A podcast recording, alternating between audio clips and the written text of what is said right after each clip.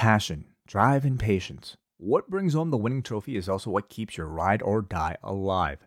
eBay Motors is everything you need to maintain your vehicle and level it up to peak performance. From superchargers, roof racks, exhaust kits, LED lights, and more, whether you're into speed, power, or style, eBay Motors has you covered. With over 122 million parts for your number one ride or die, you'll always find exactly what you're looking for. And with eBay Guaranteed Fit, your part is guaranteed to fit your ride every time or your money back. Because with eBay Motors, you're burning rubber, not cash. With all the parts you need at the prices you want, it's easy to turn your car into the MVP and bring home that win. Keep your ride or die alive at ebaymotors.com. Eligible items only, exclusions apply.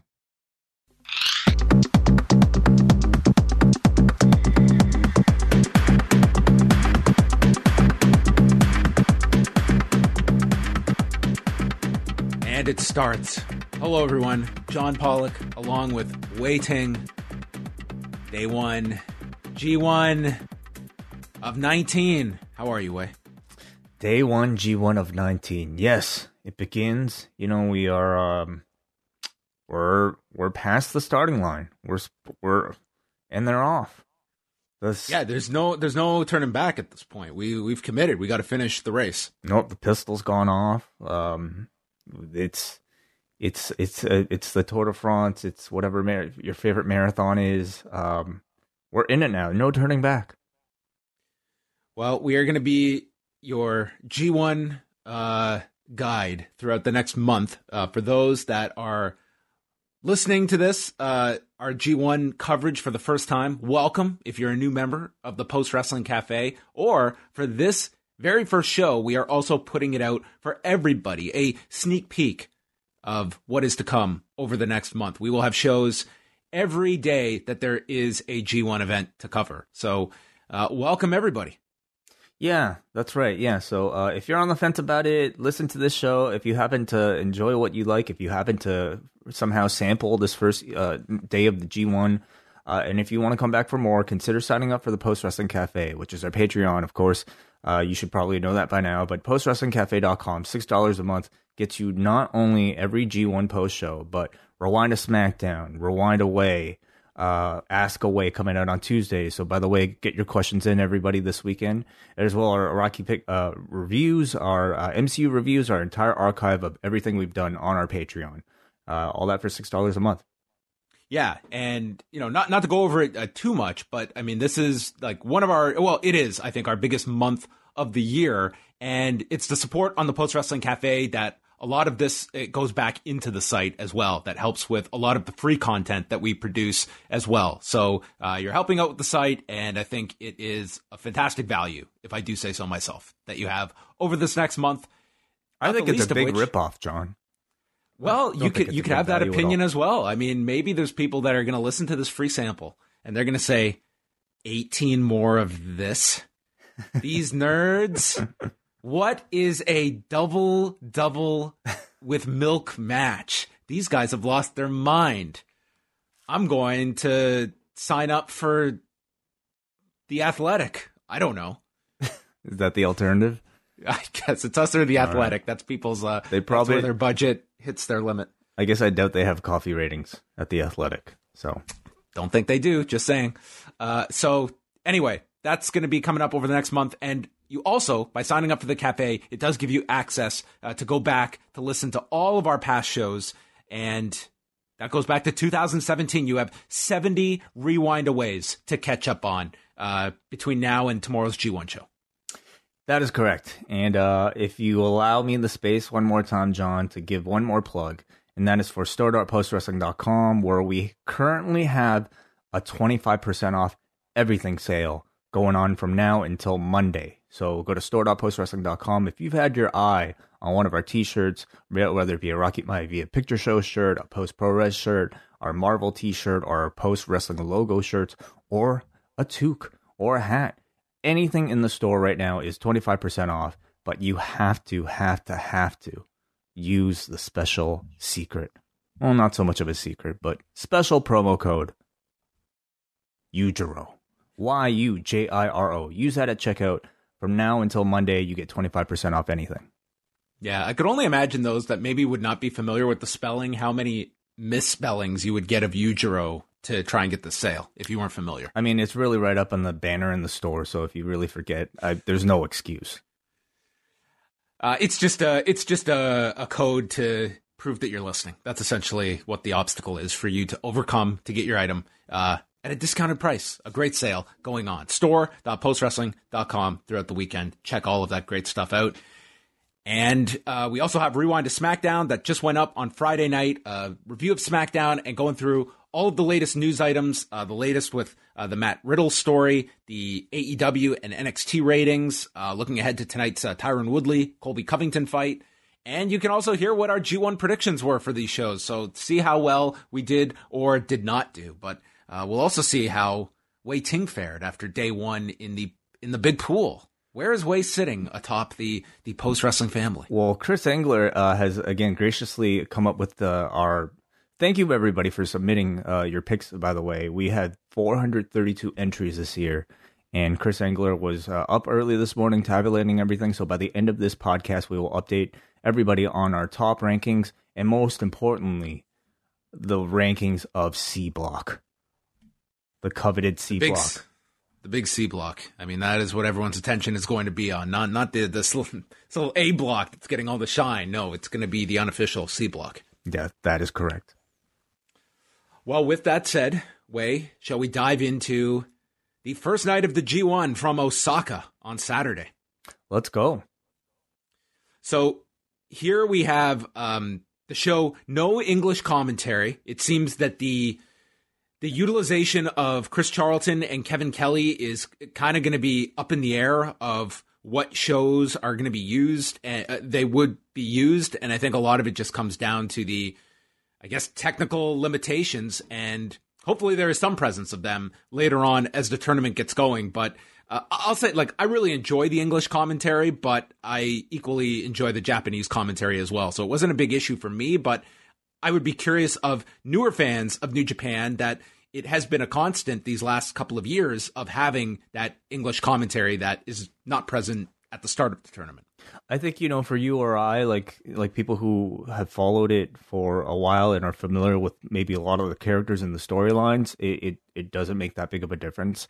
But I mean, I, I would imagine G1, you know, much like Wrestle Kingdom, is like one of their big jumping on points for a lot of people, perhaps wanting to sample New Japan.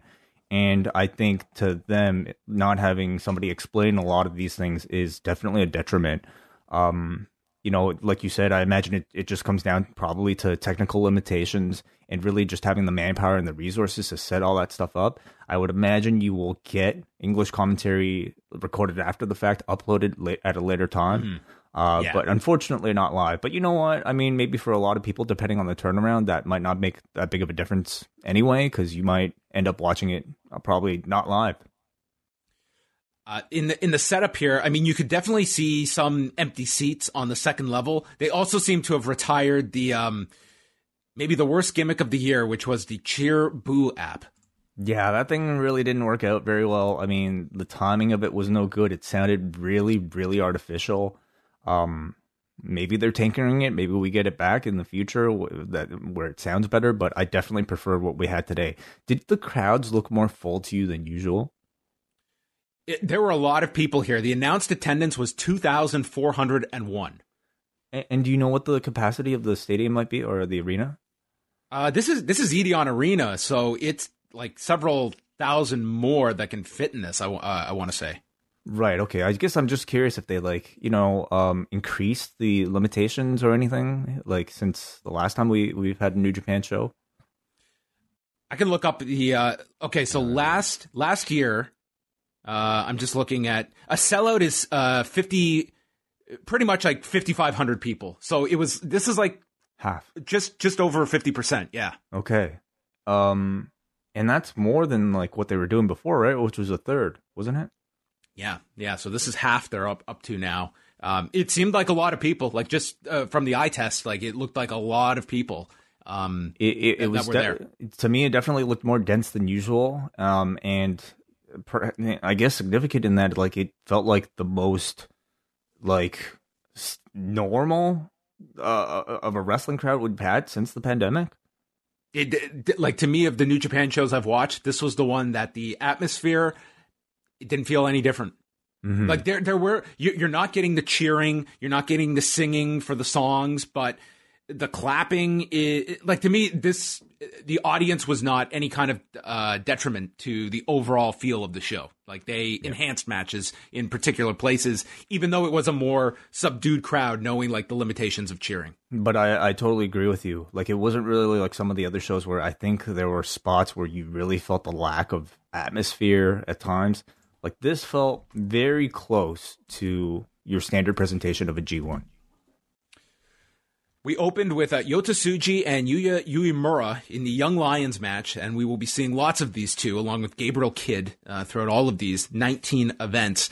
And uh, they, they, had a good opener here. Uemura was uh, working for the armbar and going for a Kimura. Uh, Tsuji was able to get out by grabbing the rope, but selling the arm. He was uh, came back with like some power towards Uemura, and then Uemura hits a beautiful drop kick of his, does the overhook suplex applies the Boston Crab. The crowd is rallying behind Tsuji. He's fighting and fighting for the rope. Uh, Tsuji gets pulled back into the center, and then Yuya Uemura transitions to the Lion Tamer version of the Boston Crab, and instantly Tsuji submits in seven minutes. Uh, I thought really a strong closing minute or so uh, between these two.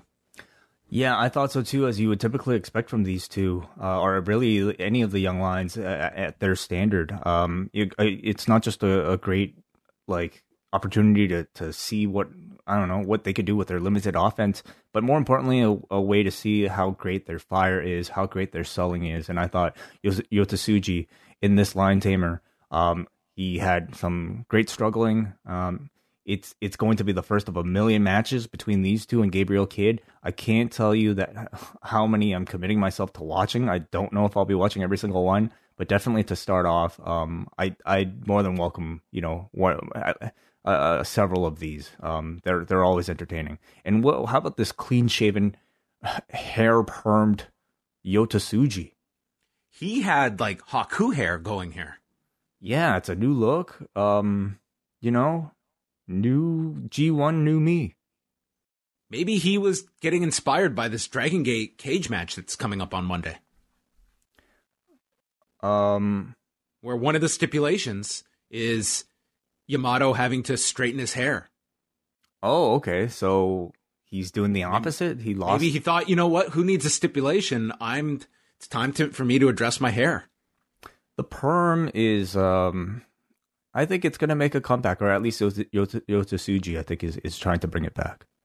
Okay, well, we will see. These opener, these opening matches, they almost beg for some kind of um, story to emerge out of them because I really hope it's not just 19 cold matches that start things off. I hope we see some things from match to match that progress and there does become something that these guys are fighting for amongst the three of them. It would probably be more beneficial if there were like two others involved as well, but with these three, um, you don't want to just they become the the opener that is just kind of they're on an island and they're just having these good but very simple seven minute matches. Completely agreed. I think it's a huge opportunity for these three because they are, you know, one of six matches on the show, and that's that definitely increases the importance of all of these appearances. So it's a great opportunity for them to do something with the young lions and for the young lions themselves to really make make a mark. The tournament proper begins with Yujiro and his platinum blonde hair taking on the returning Will Ospreay, who comes out uh, wearing the British heavyweight title. And I forgot thank- he was this champion. I forgot the existence of this this belt. We hadn't yep. seen it in so long. The British heavyweight title is there, and he was acknowledging the crowd, thanking them for his applause. The man looked genuinely happy to be back in front of an audience, and yeah, he he, I, I he looked like yeah. a kid in a candy store. If that kid had had been banned from all candy stores for like seven months, you know, like it's, I'm sure it's a huge difference going from nothing to wrestling in front of like, yeah, 2,000 people like this. Yeah. And like, I, I think like the coverage of this tournament, it's, mm-hmm. I don't think it's one where like, I don't know how much we can say on a continual basis every time. No. But I think that this is one where audiences are left. And, and part of this, I think, falls on the companies have not responded to this, and therefore the fans are left to make a determination, which is not really the most fair thing to do, but that's the situation. And I think it's just the audience doesn't know necessarily how much how much am I going to be looking at the story that exists with Will Ospreay versus I'm turning that part of my brain off to watch wrestling. I'm not going to be doing the latter, but um, that that's going to be a conflict. So I I think you know this is a situation where it's perhaps it's not maybe as like cut and dry as like maybe some of the more you know notable speaking out stories that are out there.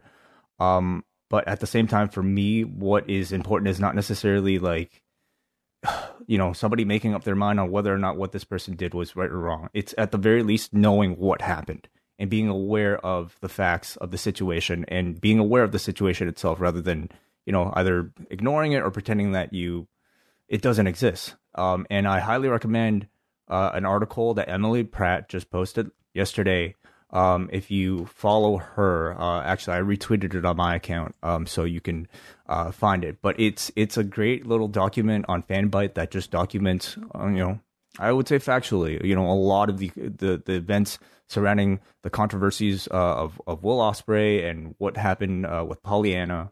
Um, again, I would say this situation is different from the other situations that you've heard in speaking out. It does not mean that the man should be overlooked. You can make up your own opinions about you know how you feel about him but it's like many other controversies surrounding other wrestling companies it's important to be aware and to know what's going on uh, and you know for you and i john it's definitely tough for me to like talk or rate these types of matches without at least acknowledging it like we are right now yeah and i think that's that's what it is and i I've like i'm not going to shy away from talking about any of this i do encourage people to read this article it's a, like a very lengthy read from Emily Pratt, who tries to go into a lot of the specifics. What is known? What is not known? Uh, there's there's an element of that as well. Like was in, in terms of the accusation of him trying to blacklist Pollyanna. We've had one company that has come forward uh, making that allegation. We haven't heard it from other companies. That doesn't mean it, it's true or not true. It's just like that's that's all that the public is aware of at, at this point.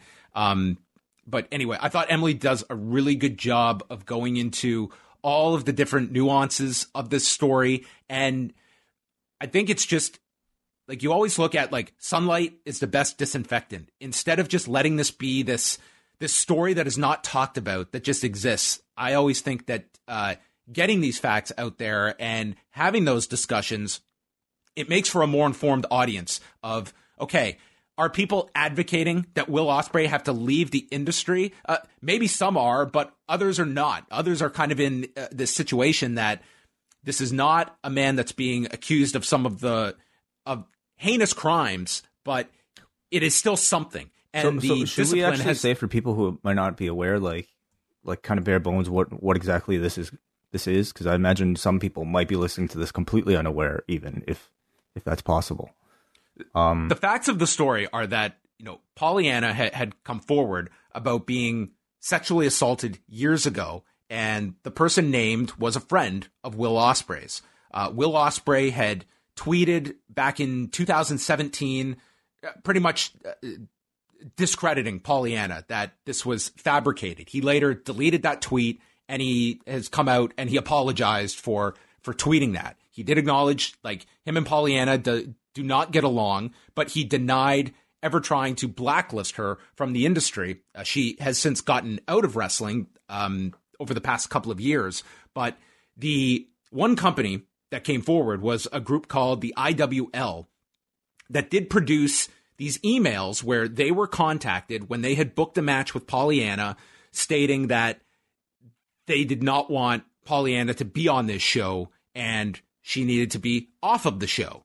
And it was believed that it was at the prodding of Will Ospreay. And was this more widespread? Um, Will Ospreay again, he he has denied anything to do with with trying to to blacklist anybody. But those are kind of like the what is known that's out there, and it's the one company, the IWL, that uh, did produce these emails, which did not come from Will, but came from you know some some third party. Thank you for that. Appreciate the uh, uh, concise recap. But uh, of course, there's probably a lot more detail that goes into it. Again, we encourage you to read uh, Emily's report and really do your own research. So, with that said, um, we will go into this match with Ospreay and Yujiro. And Yujiro immediately gets dumped to the floor. And after Ospreay lands on his feet from a pescado, he takes an inverted DDT from Yujiro. Uh, back in the ring, he bites Ospreay's hand. Then Ospreay comes back with a handspring enzuigiri, springboard forearm. He's playing it up heavy to the crowd. The Stormbreaker gets blocked. Yujiro then goes with the uh, for the Miami Shine, and the Tokyo Pimps gets countered, and Ospreay hits the back elbow, uh, but this was from the front, so it wasn't really a hidden blade. It was a blade to the face, and hits the Stormbreaker to win pretty decisively in seven minutes and forty four seconds. I thought it was a really good opener. You know, though it was short, I thought it was probably one of the best Yujiro matches I've personally seen. Really good back and forth here. Uh, certainly not a show stealer by any means, but I don't think it was meant to be. It was meant to be a good start to the tournament, which which I thought this was. I thought that this was mainly uh, Will Ospreay coming back. Fans haven't seen him in several months. He is winning in pretty dominant fashion. Uh, I went. Uh, I think we have to kind of go over our our rating system for new listeners, but mm. I went. I, I went with this one uh, I went medium, one milk, one sugar. This one didn't hit the large level to me. This was more so a showcase for Will Ospreay, and he did look great in this match. And you can see the muscle that he's put on as well. Um, yeah. Uh, sure. just his his size that that was mm-hmm. notable. If like if if you hadn't seen the the Wrestle Talk show back, uh, that was all the way back in March, and then he's done these uh these Rev Pro Epic Encounters shows. I mean, that's kind of the only uh wrestling you've seen of Will Ospreay during this whole pandemic period. So to explain the the rating scale, um, you know, people are, should be well familiar with just a simple star rating. We have our own. It is a coffee scale, and rather than one star, two star, three star, four star, our scale goes from small, medium, large, XL to the very coveted and very elusive double XL. And to mark um, the kind of half stars, quarter stars, we typically throw in perhaps a cream or one sugar. And I, I to me, John, like I think you and I should maybe talk about this for some clarity because I've always thought it was maybe a point of contention. Like, what, how, how much exactly is the value of like one cream or two creams or three creams in relation to perhaps you know like a star scale system? Um, I think this year, rather than like you know just throwing a random assortment of shit inside our coffees, we got to keep it to some sort of standard. Okay, so I believe like in fairness, like not to say it's the most simple scale, but I don't think we've ever done two milks or two creams. I think we've always limited it to one milk, one sugar. Right. So what Increments. would that translate to? You know, a third of a star? Two thirds of a star? You see the point of contention there? You know, we it's, it's we need like steps of twenty five percent is what I meant. So like for instance, a medium, one cream, one sugar, what does that translate to in a star rating system? That would be right below what the next level is. Like you could go, you could go medium. So is that two seventy five? Uh, sure. But it's then two point. But, but then what's a two point five? I, I I think if you get away from the numbers of this, it's just there's there's two steps before you move up to the to the next level. So we just move up in increments of, of like thirds then. Not in thirds. It's it's I think you're making this way more complicated than it is. But it is complicated. You know, like in in it's like I all I'm suggesting John is that we add one more item that we could possibly add onto the coffee in so order you're trying to, to add you're you're adding to this because you want a numerical equivalent to this when I'm not even looking at the numerical. Well, I do want a numerical equivalent. Then why aren't we doing numbers to begin with? Mm, because um, this is more fun. Um, okay, you come up with the system, and I'll follow. All right. So all I'm suggesting, John, is we add one other thing. Okay, so you can keep your creams, you can keep your sugars. Okay, but in order to step it up to, let's say, you know, let's say, okay, one one medium, one cream. That's a, a one medium, one cream, one sugar. That's a 2.50. If you want to do a 2.75, you add a sleeve. medium, one cream, one sleeve. That's your 2.75 before making the full step up to perhaps a large at three stars. So, um, I don't know if that changes your rating for this particular match at all. I went large, one cream for this one. This would be, you know, equivalent of like a like a three two five for me. Um, very good match, but um, there's definitely still room to grow. All right, from there, Ospreay got on the mic and said it was wonderful to see everyone again. He missed everyone. Before this match, he was scared and nervous before he looked into the mirror and said there's no reason to be nervous because I'm Will Ospreay. I'm the best wrestler in the world right now, Kenny. New Japan has been, he didn't say Kenny. New Japan has been good during the pandemic era, but it's so much better now that I'm back. And the G1 is about being the one you're looking at him. Uh, pretty solid, like defiant promo here from Will Ospreay that, hey, I'm happy to see all you fans, but fuck you if you doubt me. It's a much more cockier, much more confident Will Ospreay than I think we've heard. Um, the fact that he got a chance to promo in the middle of the event, which I think feels very unusual for New Japan. You know, usually like people talk at the end of the of the of the show, but the fact that he got the chance to do it here suggests to me that he is going to be portrayed as a major part of not just this, this tournament, but New Japan's main event landscape going forward. Yeah, I mean he's going to be one of the major players in this tournament, and I think that was evident from from this match and even prior. I think everyone knew going in this was going to be a big G1 for Ospreay. Jeff Cobb versus Taichi, best entrance in the industry, Taichi, and he attacks Cobb using the uh, the gavel for the bell on the floor, and then Taichi gets into control until uh, Cobb fights back in the ring. They're trading shots. The pants come off and then he's caught by a big Death Valley driver from Cobb who hits a standing moonsault. Then he goes for the tour of the islands, which Taichi counters with a small package and gets a two count. The intensity picks up here with Taichi hitting a Saito suplex and then these rolling gut wrenches for Cobb. He goes for the tour of the islands. It's blocked. Taichi lands a super kick and as he builds up, he lifts Cobb, Black Mephisto, and he pins Cobb. 12 minutes and 48 seconds. I at this point I was starting to regret not putting my picks in because go back to rewind to SmackDown, I was on a roll here. Yeah, that's right. You you did pick uh, Taichi. Okay.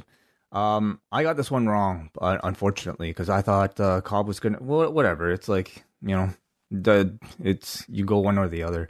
I, I thought this was a good match. You know, along with Yujiro, perhaps like these two make up the bottom end of this very stacked bracket with no one really giving them any sort of chance to win or even rank highly or I don't even know how many people expect them to like have great performances. Uh, but certainly of the bunch, I think Cobb has the most to prove to me. Like he, like last year, he was just kind of a generic, you know, guy who didn't really make much of an impression at all. Um, and in this match, I would say the first portion of it, too, like it also felt a little uninspired. There was really not all that like that was interesting or memorable. Once they started to turn things up, I thought Cobb really showed off like a unique identity with his like suplex machine style. You know, really, if you look at the tournament, he's the only guy this year who can potentially fill that monster role. There's no Fale, no Archer. Um, so I think like Cobb really stands an opportunity to like, you know, may, like stand out above the rest, and we'll see if he can. Yeah, it's a big G1 for, for Cobb. I mean, in the one case, he's in a block to have some of the best matches of his career. At the same time, I think it's that much harder to stand out in a loaded block such as this. So I'm interested to see where this where this one goes. Um, this one to me was a a medium with a milk and a sugar, but not a sleeve. Got it. I went large for this one. Black. Large. Wow, look at that. I, I definitely am the tougher raider, I think. We definitely have like scales, and I think like it's kind of more difficult to, to gauge at the beginning of the tournament. We of course like open, have the right to to revise our, our scales, you know, as the as the tournament tournament progresses. Uh, was this the weakest of the five tournament matches? Uh, yes, for me, yes. I thought so too. Tomohiro Ishii versus Minoru Suzuki. It's still wild to watch. Like no one in the audience lets themselves get caught up in the moment and sings uh, for mm. Suzuki's entrance. It's just amazing that he comes out and it's still like just mind blow mind blowing to me that to hear it and no one yells the the big chorus. Uh, but anyway, it's a very obedient crowd.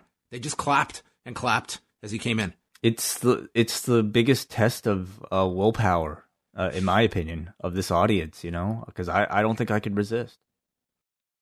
So every so often, some companies like WWE come WrestleMania time or they'll, they'll put together some match with like these st- stars from the past, and it's always this game of, oh, the combined age of this match is so and so. This is your rebuttal the next time anyone uses this because here the combined 96 years old of oh Tomohiro Ishii and Minoru Suzuki had one of the best matches this year. This was awesome. As good a 13 minute match as you're going to see. It was everything you would have wanted out of these two. Big strikes right away. In the first 60 seconds, the Gotch piledriver and brainbuster are attempted and blocked. Then the camera is on them, and I don't know if this guy like took a spill or something, but the camera just zooms up. We go to the ceiling. I thought Retribution was showing up uh, before they went to a, a steady shot. Ishii is just staggering. Now, these two, you can focus on all the strikes you want. The selling by these two was just like unlike your typical pro wrestling setting. It was Ishii who just does that great staggering, like you think this guy is like has lost his equilibrium. And Suzuki, when he would fall down, it would be like a fighter taking a head kick and his legs just stop functioning and supporting the body as he would crumble down. It was just great. Um, they're they're both masters of, of that. I mean, as much as I think they've you know created a an image for themselves of just being very hard, like stiff strikers, it's the antithesis of that that I think really makes them like that that incredible as performers. Um, and you got to see almost like a great mirror image of like you know how like one would dish out a great deal of very hard looking punishment, but how the other will take it and receive it to maximize the value of those shots. They're on their knees and going back and forth with these headbutts and then these big slaps.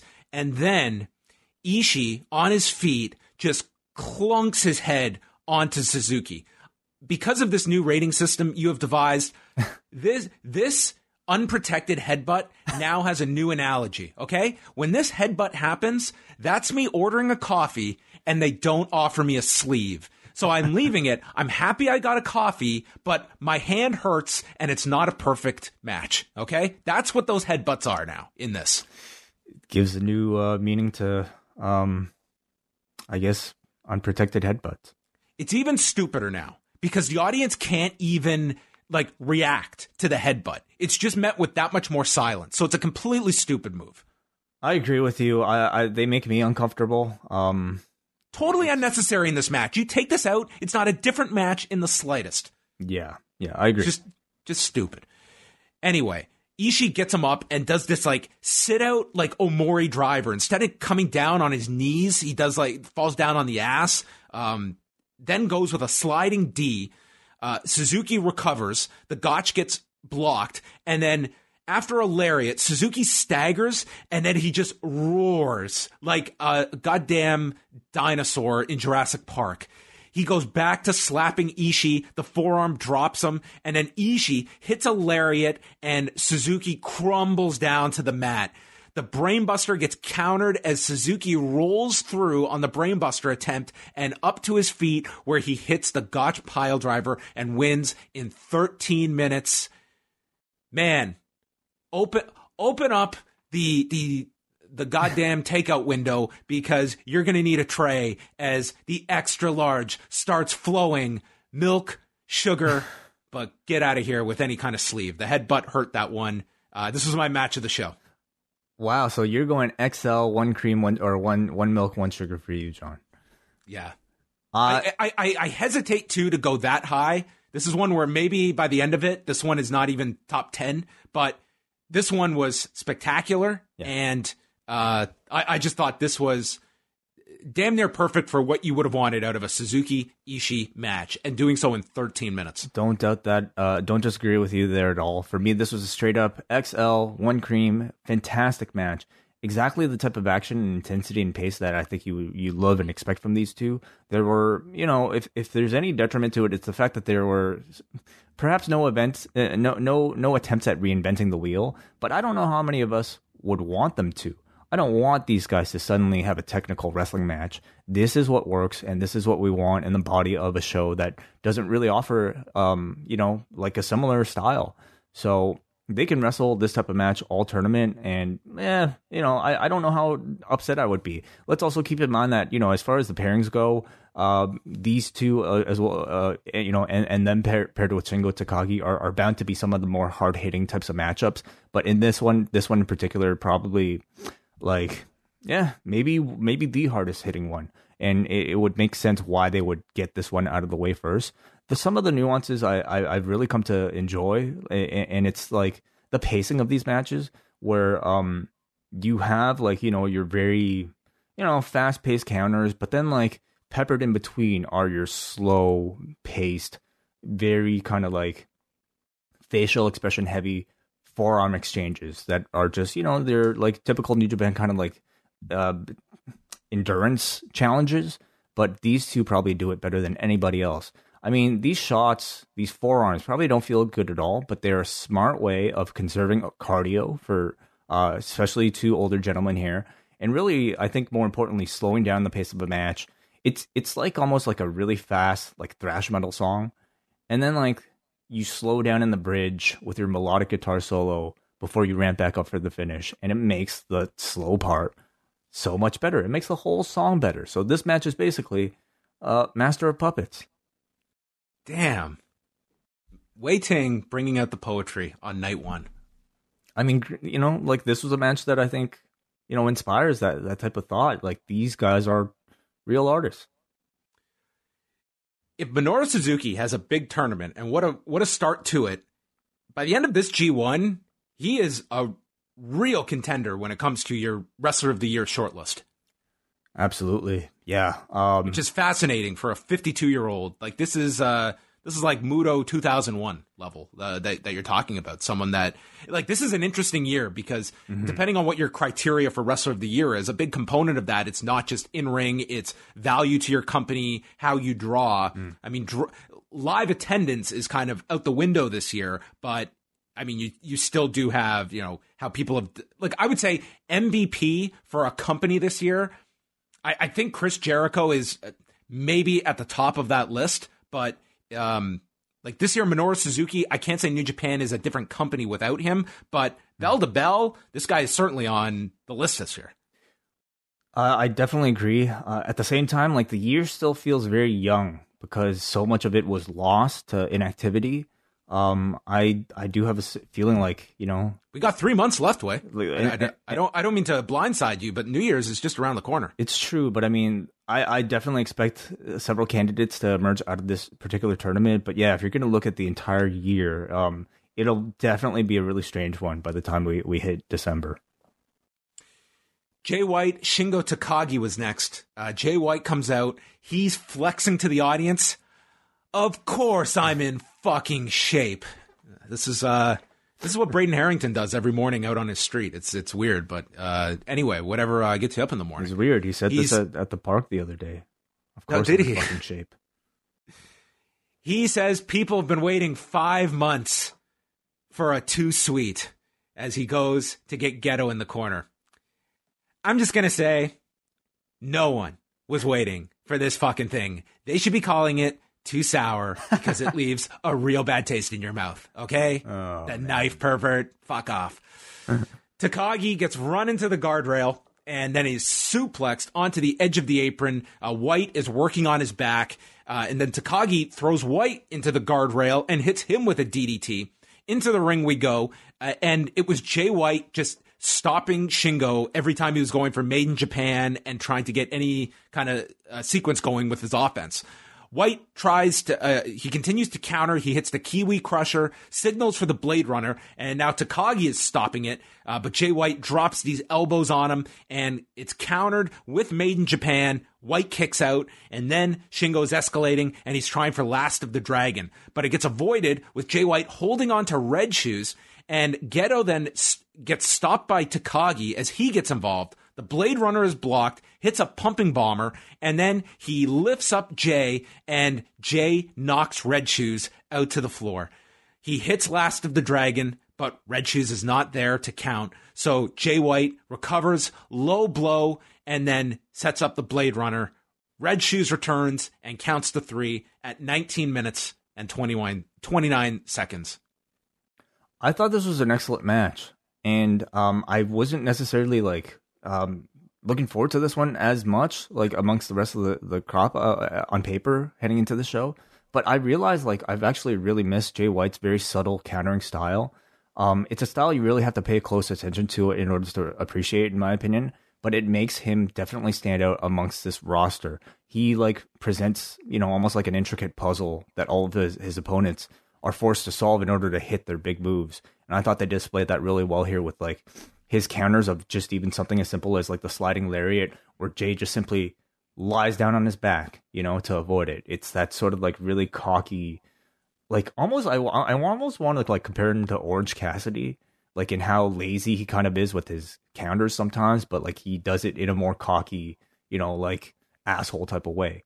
Um, I thought he looked great here, as did Shingo Takagi, of course. Everything you've come to expect from him, you saw here. Great power moves, great strikes, intensity of character really comes through. Um, you know, I think people are always going to be co- complaining about this like Bullet Club cheating stuff, but like, come on, this is like several years in now. You have to expect it from Gedo's booking. The man is a heel. You're, you're gonna have to book him to get wins by the end of this tournament, especially if you're Jay White and especially if you're evil. So um, this was on the lower side too yeah. of the the Bullet Club bullshit stuff. I mean, this was to me. Uh, you had the ref bump. I mean, that will get old if if they rely on that crutch too much. But to me, uh, maybe it's just because it's night one, but it, mm-hmm. it, it didn't have like a detrimental effect to me on the match. I thought I thought both guys were great. I thought Shingo was fantastic in this match, and Jay White, eh, like he's a polarizing style. You either enjoy it or or it's a turnoff for you. But he is a different kind of performer. And I think in a time when we so want to see uh, differences from any kind of patterns, I, I mean, he is that. Um, so I, I, I like the match. It was uh, for me like I had this. This was like my third favorite match of the tournament. Uh, which sounds uh, bigger than it is because this thing we have five matches to judge it. But uh, it was my third best match of the day, so that's as as far as I'm to go. I gave this a uh, a large. I actually no, no additional components. Well, I actually went XL for this one. I I wow. I did enjoy it. Um, and it was actually my second favorite match of the show. And maybe we'll go on to talk about you know dissenting opinion as we talk about the main event. But um, I, I definitely agree. To me, it's like not so much the cheating, but how much they abuse the device. I thought they were perfectly within their bounds here. You know, it was like one ref bump, one low blow, right into the finish. Um, I thought it was perfectly legitimate for a heel. Kazuchika Okada Kota Ibushi rematch from January 4th. Um, the audience is just clapping uh, their approval as the bell rings and we get the long stare from the two across the ring. Uh, it picks up when uh, on the floor, Ibushi takes this hard Irish whip chest first into the guardrail and then another DDT onto the ground. They were certainly uh, not judicious when it came to DDTs on the floor. Okada is just working for this money clip, which is the name he's given the Cobra Clutch. He's working on the neck. Ibushi uh, gets out. Then Ibushi hits an Asai moonsault to the floor. This thing looked uh, beautiful. Man is 38 years old. I don't know what gene Kota Ibushi and Paul Rudd have, but it's unbelievable. Just imagining Paul Rudd doing an Asai moonsault now. it's like the, this guy will be 40 in two years.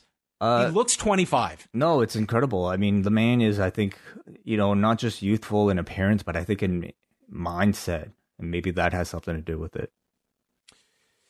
They battle on the turnbuckle. Okada tries a tombstone off the turnbuckle, but Ibushi goes down to the edge of the apron and comes back with a springboard and nearly loses his balance, not only regains it, but finishes the Super Frankensteiner.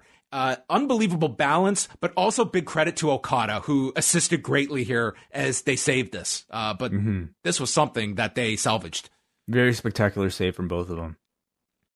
Somewhere in all this, Okada busted his left cheek. You could see, like in the close up, that there was a bit of a cut and it was also swelling. Um, he hit a tombstone. Ibushi comes back. He sets up for the Bomaye. Uh, this is where he runs into the tombstone after going for the Bomaye. The money clip is applied. This is at the 20 minute mark. And early on in this match, like we had been going over our predictions for this. And when the bell rung, I instantly thought, this is the match that should go the time limit because I was saying how it feels like too early for Ibushi to beat Okada in the tournament. And I thought I mapped out the whole tournament way during these this match mm-hmm. where they go the time limit, and then for the first time in the longest time, Block A ends with a tie, and we've got to have a face off between Okada and Ibushi on the last night of the A block, which this year of all years where there's less matches on the cards, this makes the most sense in the world. Wait, and then so, we got the so, finish. So they would do two matches. Okada and Ibushi have separate matches on the final night of the A block. Mm-hmm. Uh, that's when Okada's against Ospreay. Oh, the B block but, final, you mean? No, I'm saying like for for the A block final, yeah. at the end of that night, they'd be tied with points, so you'd have to do a playoff. Have they done playoff before? They've done it in the past. And where would they wrestle? When? At the end of the A block night. So they would do a second match. Yes. I see. All of this was thrown out the window. Yeah. Well, I mean, it's still a possibility, but but maybe not for this. Well, you don't need the. I mean, now there one has the win over the other, so it doesn't necessitate because if they were tied on points, they're also tied because they have the time limit here. It's possible for another pairing. I meant. Yes. So Ibushi hits a V trigger. The Kamigoye gets stopped with an Okada dropkick, and then he hits another with Ibushi coming off the ropes, and then Okada holds onto Ibushi's wrists, teasing his own Kamigoye, when Ibushi breaks the grip, drop kicks him, Bomaye, Kamigoye, and Kota Ibushi wins the match in 21 minutes and 36 seconds. I thought it was definitely a good match. You know, they they kept a very good slow pace throughout, but it never hit that next level for me. Um, at least not, I think, of the expectation and standard I would expect from these two for me, much of it, I, Okada's Cobra Clutch. I mean, as hard as he's tried to get it over as a legitimate finisher, to, to me, it just doesn't elicit that near fall excitement that you it know. doesn't look that had. great. Let's be honest. It's a it's yeah. a really lousy submission. It's just doesn't have the intensity of something like a uh, you know a Rainmaker attempt. So he's really swapped it out and really tried to like make make it his big near fall thing, and I just it doesn't work for me. Um, to me, like watching a match like this, it still very, very much feels to me like Okada is operating at only a very, you know, lower portion of his capabilities. And like I said, like in our preview, I, I don't discount the idea that he's doing this on purpose for the sake of telling some sort of redemption story by the end of the tournament. I think him losing here, uh, perhaps even going on to lose a few more before like really ramping up wins might tell that story. I thought Kota Ibushi looked tremendous, but I think he too felt like he was slightly being handicapped due to like the slower pace of this match. So, um, you know, G1's definitely a marathon, so I don't get mad at people being conservative. But for me, this was not great, but very good. So I went just below an XL with large, one cream, one sugar, one sleeve. A sleeve? Yeah. My goodness. Um, that, you know, the sleeve, it should have a direct effect to the amount of heat in the match. How much you need the sleeve. We, are on sure. something here. Uh, I went XL, nothing above that. I really liked the match. It wasn't anywhere in the proximity of their Wrestle Kingdom match. Um, I- am with you. Like, if you were, wi- it-, it didn't hit their highest gear. Definitely not. And the finish almost felt, um, you know, the story was that like Okada was just getting cocky by going for Ibushi's own move and it cost him. And afterwards, Ibushi did a promo and this was translated by Chris Charlton, busy working on Twitter. Uh, so this was Ibushi's promo. This wasn't just any match. Last year in the G1, beating Okada put me in the finals. On January 4th, I lost. So this was about revenge in a way, but I had to give it my all. I said I was thinking about pacing in this league, but I had to give it my all today. What you saw was no different. It was 2020 Okada and 2020 Ibushi. But Okada didn't go for the Rainmaker. And if he doesn't do that, he hasn't given all he has. I want to face him again. when I said I will become God, maybe you can speculate that I want to be on the level of my gods, Nakamura and Tanahashi. That's fine, but what I mean is I actually plan to be God. Capital G. Attack and dethrone Ibushi? You can try. So you want to get talk about cocky Ospreay? This was Ibushi. No, legit God. Yeah, that's certainly next level. Oh, um, this this was missing a live translation on the broadcast. I mean, I thought this was a fantastic promo, the best Twitter promo I've read this year. Wow. Uh like what does that mean? He wants to be God. Like creating his own religion. Um I don't know.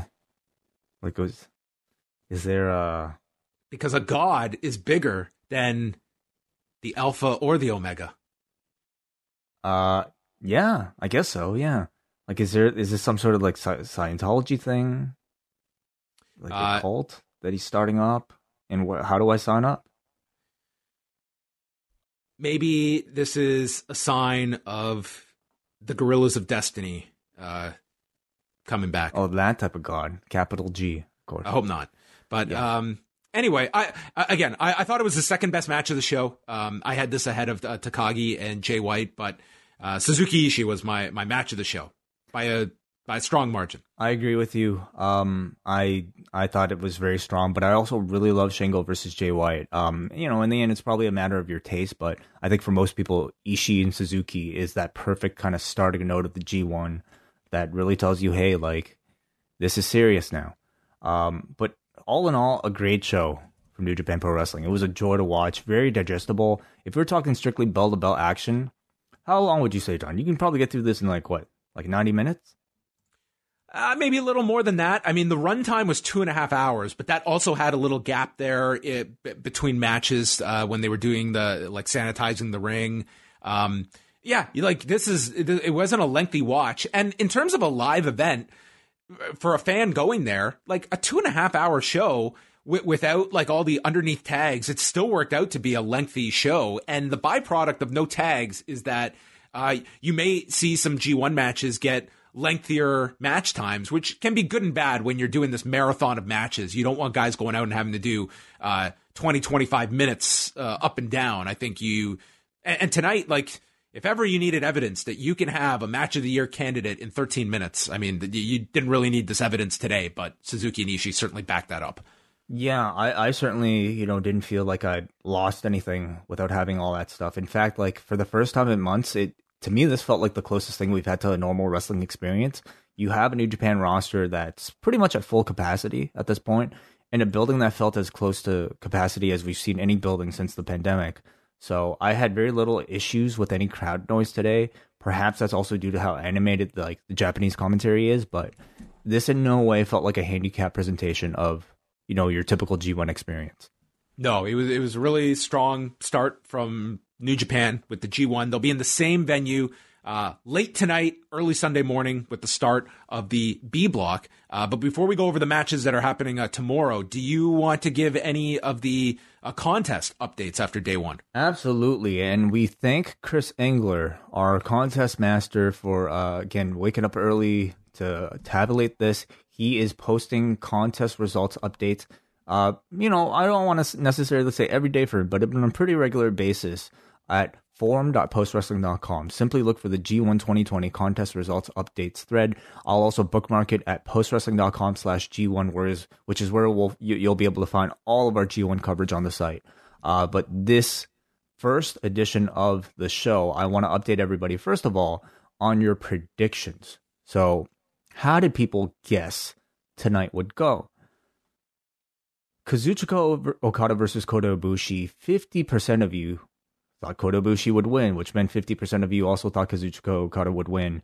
So half of you were, right, half of you were completely wrong. Uh, maybe, I guess nobody really predicting draws, or at least a very insignificant portion predicting draws. Um, Jay White versus Shingo Takagi, 79% of you accurately predicted that Jay White would be the victor of that match. Minoru Suzuki versus Tomohiro Ishii. another 50% split right down the middle for Minoru Suzuki and for Tomohiro Ishii. So half of you got that wrong too. Um, Taichi versus Jeff Cobb, also very close. 47% of you guessed that Taichi would win. So some of you, most of you, including myself, favoring Jeff Cobb, but uh, Taichi got that one.